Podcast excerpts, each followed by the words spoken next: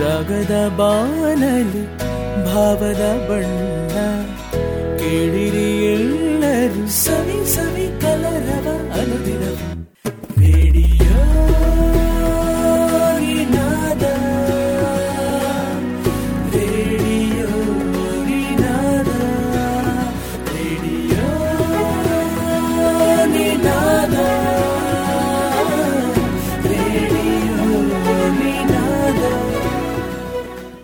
Radio Ninaada ninety point four F M ಗಣರಾಜ್ಯೋತ್ಸವದ ಈ ಸಂದರ್ಭದಲ್ಲಿ ಈಗ ಶ್ರೀ ಧರ್ಮಸ್ಥಳ ಮಂಜುನಾಥೇಶ್ವರ ಆಂಗ್ಲ ಮಾಧ್ಯಮ ಶಾಲೆ ಸಿಬಿಎಸ್ಇ ಉಜಿರೆ.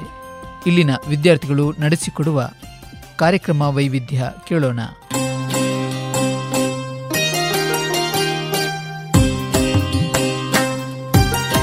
ಎಲ್ಲರಿಗೂ ನಮಸ್ಕಾರ.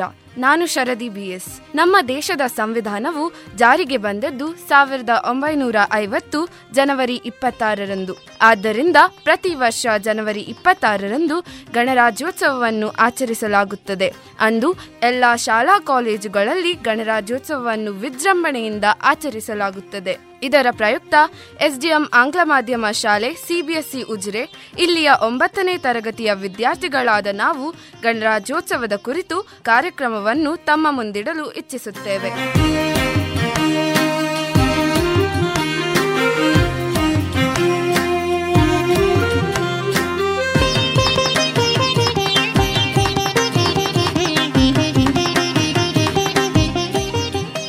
ಕಾರ್ಯಕ್ರಮದ ಮೊದಲನೆಯ ಭಾಗದಲ್ಲಿ ವೈಷ್ಣವಿ ಶರದಿ ಎಸ್ರಾವ್ ಸಾತ್ವಿಕ್ ಹಾಗೂ ವಿಶ್ವಾಸ್ ಗಣರಾಜ್ಯೋತ್ಸವದ ಬಗ್ಗೆ ಹಾಗೂ ಭಾರತದ ಸಂವಿಧಾನದ ಬಗೆಗಿನ ನಮ್ಮ ಕರ್ತವ್ಯವನ್ನು ತಿಳಿಸಲಿದ್ದಾರೆ. ನಮ್ಮ ದೇಶದ ಸಂವಿಧಾನ ಜಾರಿಯಾದ ದಿನವಾದ ಜನವರಿ ಇಪ್ಪತ್ತಾರರನ್ನು ಗಣರಾಜ್ಯೋತ್ಸವವನ್ನಾಗಿ ಹೆಮ್ಮೆಯಿಂದ ಆಚರಿಸುತ್ತೇವೆ. ಹೌದು ರಾಷ್ಟ್ರೀಯ ಹಬ್ಬಗಳಲ್ಲಿ ಒಂದಾದ ಈ ದಿನ ವರ್ಷದ ಮೊದಲ ರಾಷ್ಟ್ರೀಯ ಹಬ್ಬವಾಗಿದೆ. ಹಾಗಾದರೆ ಗಣರಾಜ್ಯೋತ್ಸವವನ್ನು ಗೌರವದಿಂದ ಬಹಳ ಅರ್ಥಪೂರ್ಣವಾಗಿ ಆಚರಿಸಬೇಕಲ್ಲವೇ? ಆದರೆ ದೇಶದ ಸಂವಿಧಾನ ಜಾರಿಯಾದ ವರ್ಷ ಯಾವುದು? ಅದು ಸಾವಿರದ ಒಂಬೈನೂರ ಐವತ್ತರಂದು. ಹೌದು. ಆಗಸ್ಟ್ ಹದಿನೈದು ಸಾವಿರದ ಒಂಬೈನೂರ ನಲವತ್ತೇಳರಂದು ಭಾರತ ಸ್ವತಂತ್ರವಾಗಿದ್ದು ನಂತರ ಆಗಸ್ಟ್ ಇಪ್ಪತ್ತೊಂಬತ್ತರಂದು ಡಾಕ್ಟರ್ ಬಿಆರ್ ಅಂಬೇಡ್ಕರ್ ಅವರ ನೇತೃತ್ವದಲ್ಲಿ ಎರಡು ಸಮಿತಿಯ ನೇಮಕಾತಿಯನ್ನು ಮಾಡಲಾಯಿತು. ಈ ಸಮಿತಿಯೇ ಸಂವಿಧಾನದ ಕರಡು ಪ್ರತಿಯನ್ನು ತಯಾರಿಸಿ ನವೆಂಬರ್ ನಾಲ್ಕು ಸಾವಿರದ ಒಂಬೈನೂರ ನಲವತ್ತೇಳರಂದು ಶಾಸನ ಸಭೆಯಲ್ಲಿ ಮಂಡಿಸಿತ್ತಲ್ಲವೇ?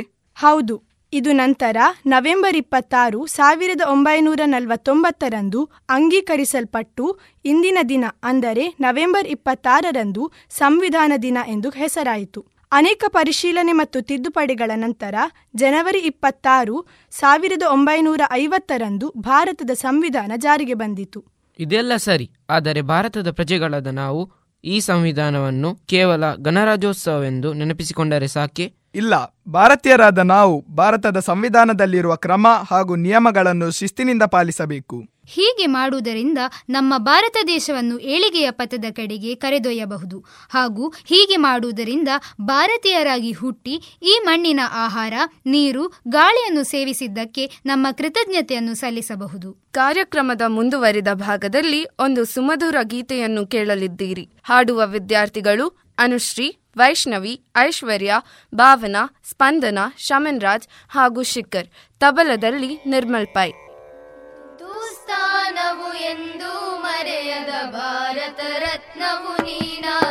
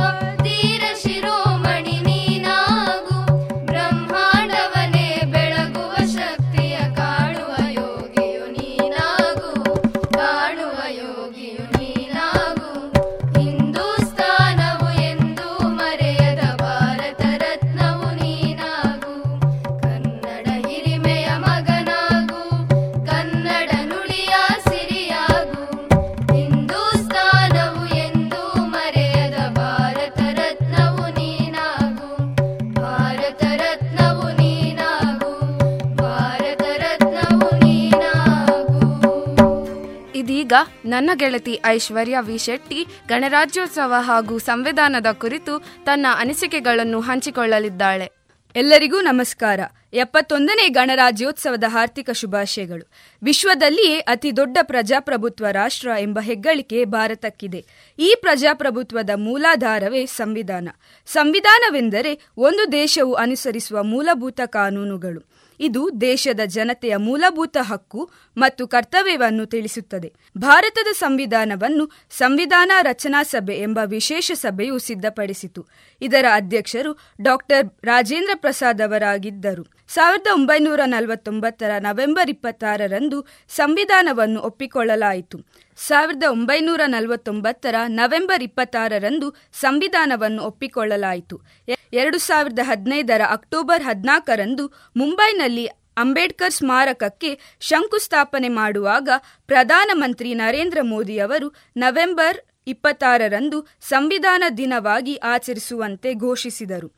ಸಂವಿಧಾನ ಶಿಲ್ಪಿ ಡಾಕ್ಟರ್ ಬಿಆರ್ ಅಂಬೇಡ್ಕರ್ ಅವರ ನೂರ ಇಪ್ಪತ್ತೈದನೇ ಜಯಂತಿಯ ಹಿನ್ನೆಲೆಯಲ್ಲಿ ಸಂವಿಧಾನ ದಿನವನ್ನು ಜಾರಿಗೆ ತರಲಾಯಿತು. ಸಾವಿರದ ಒಂಬೈನೂರ ಐವತ್ತು ಜನವರಿ ಇಪ್ಪತ್ತಾರರಂದು ಸಂವಿಧಾನವನ್ನು ಜಾರಿಗೆ ತರಲಾಯಿತು. ಈ ದಿನವನ್ನು ಗಣರಾಜ್ಯೋತ್ಸವ ಎಂದು ಆಚರಿಸುತ್ತೇವೆ. ಸಂವಿಧಾನದ ಹೃದಯದಂತಿರುವ ಪ್ರಸ್ತಾವನೆ ಸಂವಿಧಾನದ ಕಾರ್ಯಗಳನ್ನು ತಿಳಿಸುತ್ತದೆ. ನ್ಯಾಯ, ಸಮಾನತೆ, ಭ್ರಾತೃತ್ವ, ಸ್ವಾತಂತ್ರ್ಯವು ಸಂವಿಧಾನದ ನಾಲ್ಕು ಕಂಬಗಳಾಗಿವೆ. ಭಾರತದ ಸಂವಿಧಾನದಲ್ಲಿ ನಾಲ್ನೂರ ನಲವತ್ತೆಂಟು ವಿಧಿಗಳು, ಇಪ್ಪತ್ತೈದು ಭಾಗಗಳು, ಹನ್ನೆರಡು ಶೆಡ್ಯೂಲ್, ಐದು ಅನುಬಂಧಗಳಿವೆ.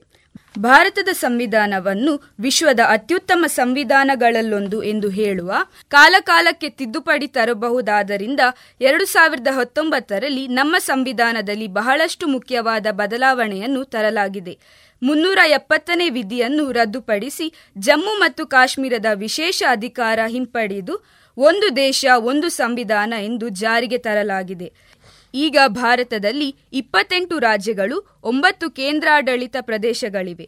ಭಾರತದ ಪ್ರಜೆಗಳಾದ ನಾವು ನಮ್ಮ ಸಂವಿಧಾನಕ್ಕೆ ಬದ್ಧರಾಗಿರಬೇಕು. ರಾಷ್ಟ್ರಪತಿಯಿಂದ ಹಿಡಿದು ಸಾಮಾನ್ಯ ಮನುಷ್ಯರವರೆಗೂ ಸಂವಿಧಾನದ ಮುಂದೆ ಎಲ್ಲರೂ ಸಮಾನರೆಂದು ಹೇಳುತ್ತಾ ಅವಕಾಶಕ್ಕಾಗಿ ವಂದನೆಗಳು.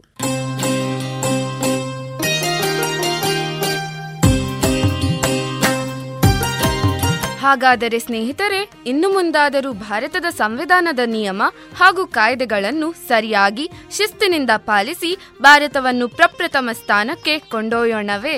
ಈ ಕಾರ್ಯಕ್ರಮವನ್ನು ನಡೆಸಿಕೊಡಲು ನಮಗೆ ಮಾರ್ಗದರ್ಶನ ನೀಡಿದ ಸವಿತಾ ಮ್ಯಾಡಂ ಹಾಗೂ ಸುಮಾ ಮ್ಯಾಡಂ ಅವರಿಗೂ ಮನಪೂರ್ವಕ ಧನ್ಯವಾದಗಳನ್ನು ಸಮರ್ಪಿಸಿ ಕಾರ್ಯಕ್ರಮವನ್ನು ಮುಕ್ತಾಯಗೊಳಿಸುತ್ತಿದ್ದೇವೆ. ಎಲ್ಲರಿಗೂ ಶುಭವಾಗಲಿ. ವಂದನೆಗಳು.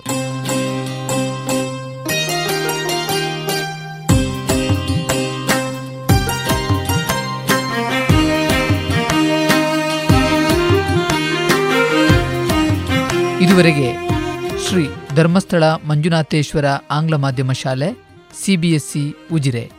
ಇಲ್ಲಿನ ವಿದ್ಯಾರ್ಥಿಗಳು ನಡೆಸಿಕೊಟ್ಟ ಕಾರ್ಯಕ್ರಮ ವೈವಿಧ್ಯ ಕೇಳಿದಿರಿ.